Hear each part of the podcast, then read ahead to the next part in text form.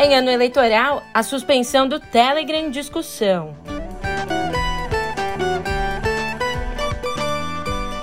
E, com mais de 200 mil novos diagnósticos, o Brasil tem o segundo dia seguido de recorde de casos do coronavírus.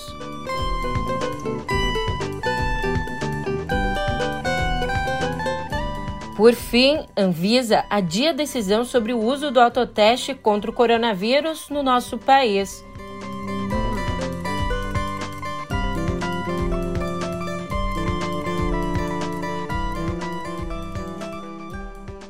Um ótimo de uma ótima tarde, uma ótima noite para você.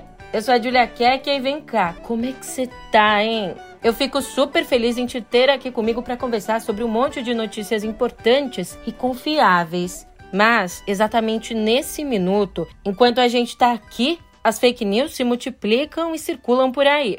E pensando numa forma de conter a desinformação nesse ano, a Justiça Eleitoral tem estudado uma medida drástica e a partir de agora, eu te conto que medida é essa e explico todos os detalhes no pé do ouvido.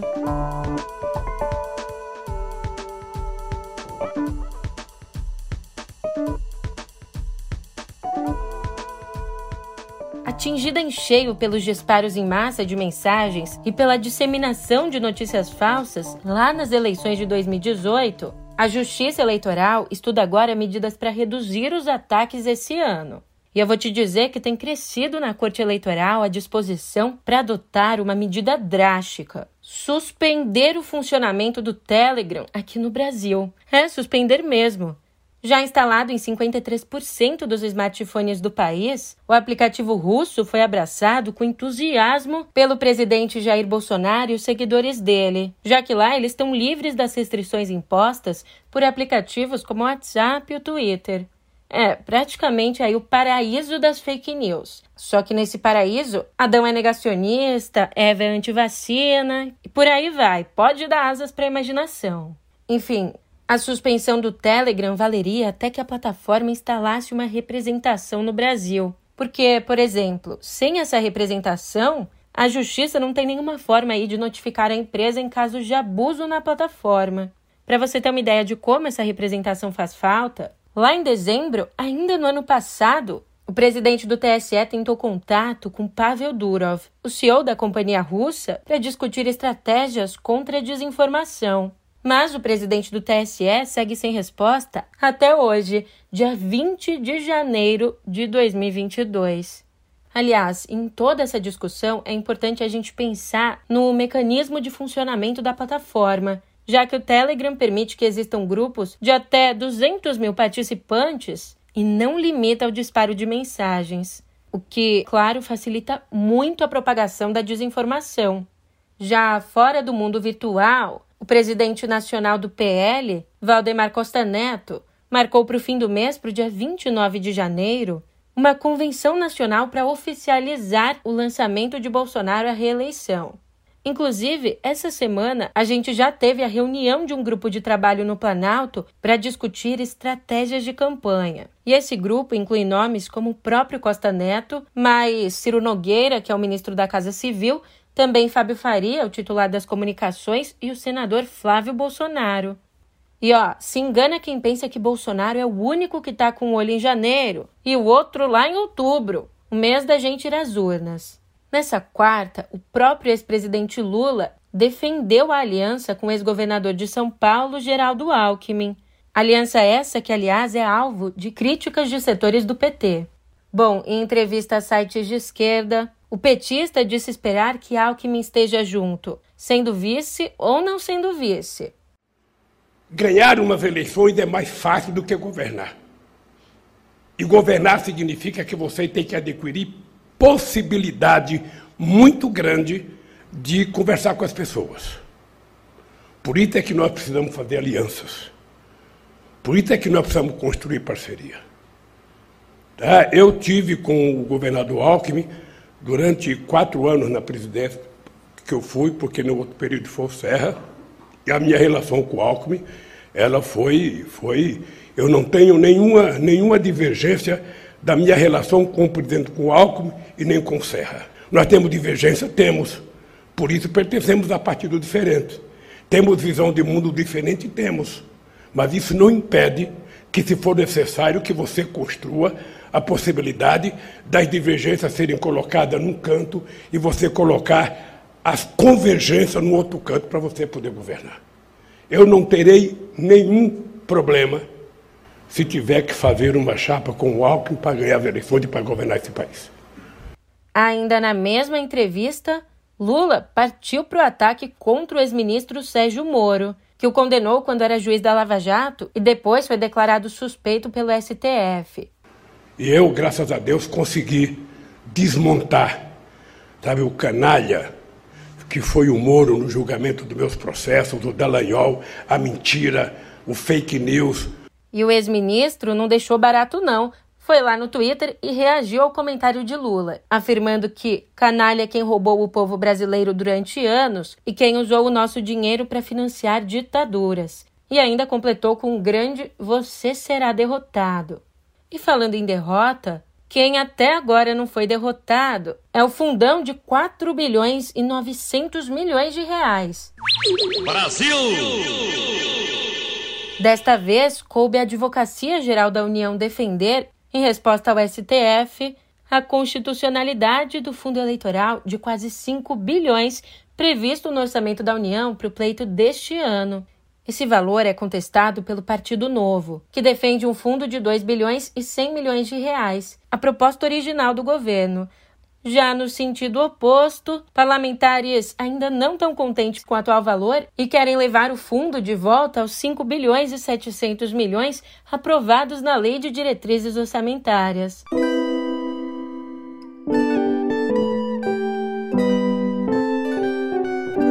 Contrariando o governo, nessa quarta, a Anvisa adiou a decisão sobre o uso ou não do autoteste contra o coronavírus aqui no Brasil. Antes de tomar a decisão, a agência deu 15 dias ao Ministério da Saúde para que envie mais informações. O pensamento do diretor Romisson no sentido de que a invocação do artigo 29, fixado pela proposta que faz em até 15 dias, prazo bastante razoável para que em até, friso, até 15 dias possamos obter essas informações. Eu também acompanho o voto do diretor Romison Rodrigues Mota, declarando, portanto, por unânime, por, perdão, por maioria, maioria de quatro votos a um, vencedora a proposta, o voto do diretor Romson Rodrigues Mota no sentido da realização de diligências junto ao Ministério da Saúde. O plano do Ministério é que esses autotestes sejam distribuídos em farmácias de todo o Brasil e, com esse intuito, pediu aí uma reunião para hoje com os representantes da Anvisa. Vários países já usam o autoteste, mas ele ainda é proibido aqui no Brasil. Isso porque a Anvisa proíbe a realização de exames domésticos de doenças de notificação obrigatória, que é o caso do coronavírus. E essa liberação do autoteste foi pedida pelo Ministério ainda na semana passada, quando a pasta alegou a sobrecarga do sistema de saúde e a falta de insumos e laboratórios por conta do avanço da variante Ômicron aqui no país. Enquanto isso, um número alarmante vem de São Paulo. As internações em UTIs de menores infectados pelo coronavírus cresceram 61% entre novembro e janeiro, de acordo com Dimas Covas, o diretor do Instituto Butantan, o que nós temos visto é que existe um deslocamento epidemiológico. Ou seja, conforme as pessoas mais velhas são vacinadas, os efeitos da pandemia acabam caindo sobre a parcela menos imunizada. Ah, e cá estamos num dia importante para o governo paulista, que espera que a Anvisa libere ainda hoje a aplicação da Coronavac para crianças e adolescentes acima de 3 anos. E você está sabendo que a vacinação infantil chegou ao Supremo? Ali, o ministro Ricardo Lewandowski determinou que os ministérios públicos estaduais garantam o cumprimento do Estatuto da Criança e do Adolescente no que se refere à vacinação de menores contra o coronavírus. Antes que você me pergunte, o Estatuto determina que pais e responsáveis precisam assegurar a imunização de crianças e adolescentes para combater doenças quando existe essa recomendação das autoridades sanitárias. Ainda em decisões anteriores, o Supremo já tinha decidido que os pais não podem deixar de vacinar os filhos por meras convicções filosóficas. Enquanto a gente está aqui discutindo, a Omicron está avançando no país. E por conta da variante, o Brasil segue quebrando recordes da doença. Ontem foram registrados 205.310 novos casos. Essa é a primeira vez que é rompida a marca de 200 mil infecções em um só dia. A média móvel em sete dias também foi a mais alta, ficando em 100.322, o que equivale a uma alta de 478% em relação ao período anterior. Já o número de mortes na quarta-feira ficou em 349, com a média móvel de 215, 114% a mais que nos 14 dias anteriores. Desde o começo da pandemia, a gente já teve 23.420.861 casos, além de 621.927 mortos no nosso país. É, é difícil, mas tenta deixar um espacinho aberto para a esperança, vai? Ó, vou te ajudar nisso com essa notícia aqui. Alberto Chebabo, o presidente da Sociedade Brasileira de Infectologia, disse acreditar que o pico de infecções no Rio de Janeiro e em São Paulo deve acontecer até a próxima semana. O especialista avaliou que, abre aspas, em fevereiro deve começar a cair o número de infecções nos dois estados, e o resto do país deve seguir esse modelo com uma ou duas semanas de atraso. E lá fora, a Corte de Cassação da Itália, basicamente um STF italiano, confirmou a condenação do jogador Robinho e do amigo dele, Ricardo Falco, ao negar o último recurso apresentado pela dupla contra a sentença de nove anos de prisão por estupro coletivo. O crime aconteceu em 2013, quando Robinho jogava no Milan. Segundo a Procuradoria de Milão, ele, Falco e outros quatro brasileiros abusaram sexualmente uma mulher de origem albanesa numa boate.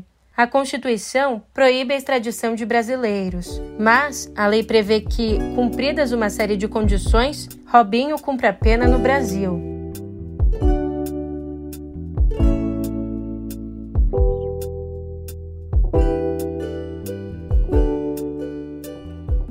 Pegou a pipoca? Afinal, quinta é dia de estreias por aqui. E hoje o destaque fica por conta do cinema nacional. Alô? Bora. Te dou uma carona. Isso não significa que eu vou dar pra você. Tem nem um centímetro meu que pensou nisso. Tá rolando uma mostra, só filme da Nouvelle Vague. Tá passando novela no cinema? Finalmente chega às telonas Eduardo e Mônica, o longa de René Sampaio. No filme, Gabriel Leone e Alice Braga dão vida ao casal improvável da canção de Renato Russo, um dos maiores sucessos dos anos 80. Eu te amo. Tô velha pra esse tipo de coisa. Tá bom. Desculpa, não te amo mais.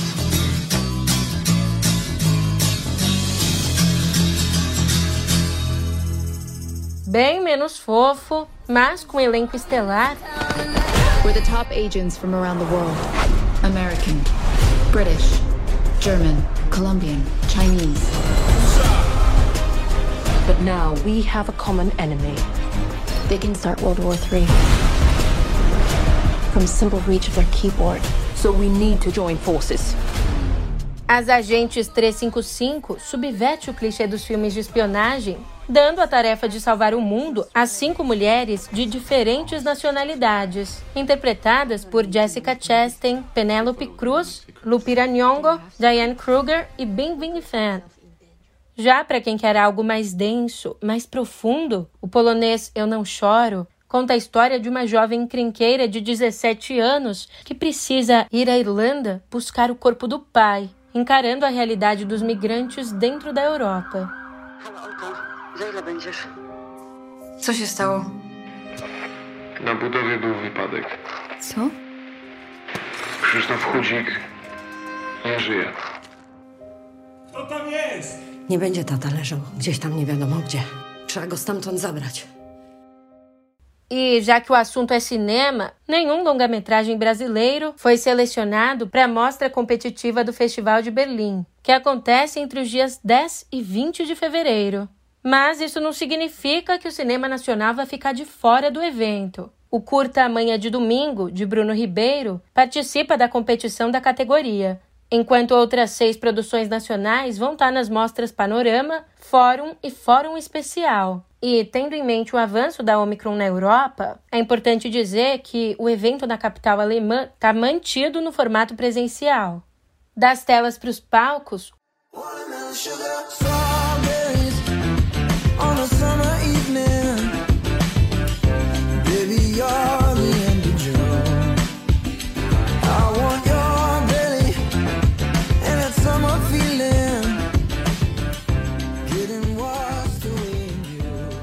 mais bem-sucedido dos ex-integrantes da banda adolescente One Direction, o cantor e compositor inglês Harry Styles, anunciou ontem as novas datas da turnê brasileira. O intérprete do sucesso Watermelon Sugar vai se apresentar em São Paulo no dia 6, no Rio no dia 8 e em Curitiba no dia 10 de dezembro. Esses shows do Rio e de São Paulo estavam marcados para acontecer lá em 2020, mas acabaram cancelados já que no meio do caminho tinha uma pandemia. Tinha uma pandemia no meio do caminho. E, portanto, com esse reagendamento, a capital paranaense acabou entrando no roteiro da turnê.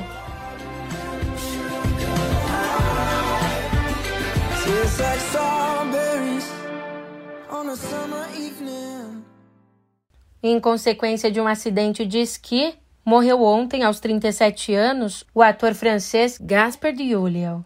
No acidente, ele acabou batendo com a cabeça após se chocar com outro esquiador, não resistindo ao traumatismo. Ele começou a carreira na TV aos 12 anos e era mais conhecido por ter vivido o jovem canibal Hannibal Lecter em Hannibal, A Origem do Mal, e também por ter vivido o estilista Yves Saint Laurent na cinebiografia Saint Laurent. Ele ainda estava escalado para Cavaleiro da Noite, a nova série da Marvel.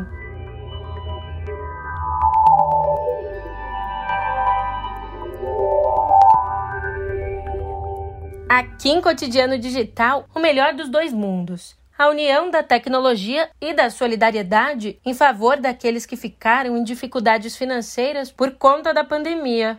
Como é que é isso?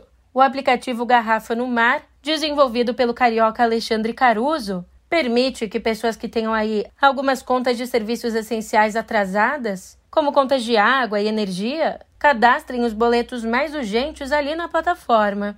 Daí, bons samaritanos de qualquer lugar do mundo pegam os códigos de barras e pagam as contas. E ó, os números nos dão um quentinho no peito, como um abraço. Em menos de dois anos, já são mais de 500 mil reais em contas pagas. A gente tem notícias em terra firme e também notícias que cortam os céus. Ou não. A warning that AT&T and Verizon's latest 5G mobile service could cause airline havoc tomorrow when it's expected to go live across the U.S. Airline executives warning the 5G rollout planned for tomorrow could interfere with flight instruments and make a number of wide-body aircraft unusable. Phil LeBeau joins us right now with more. Instruments has prompted international airlines to cancel some U.S.-bound flights even after AT&T and Verizon agreed to limit the signal near U.S. airports.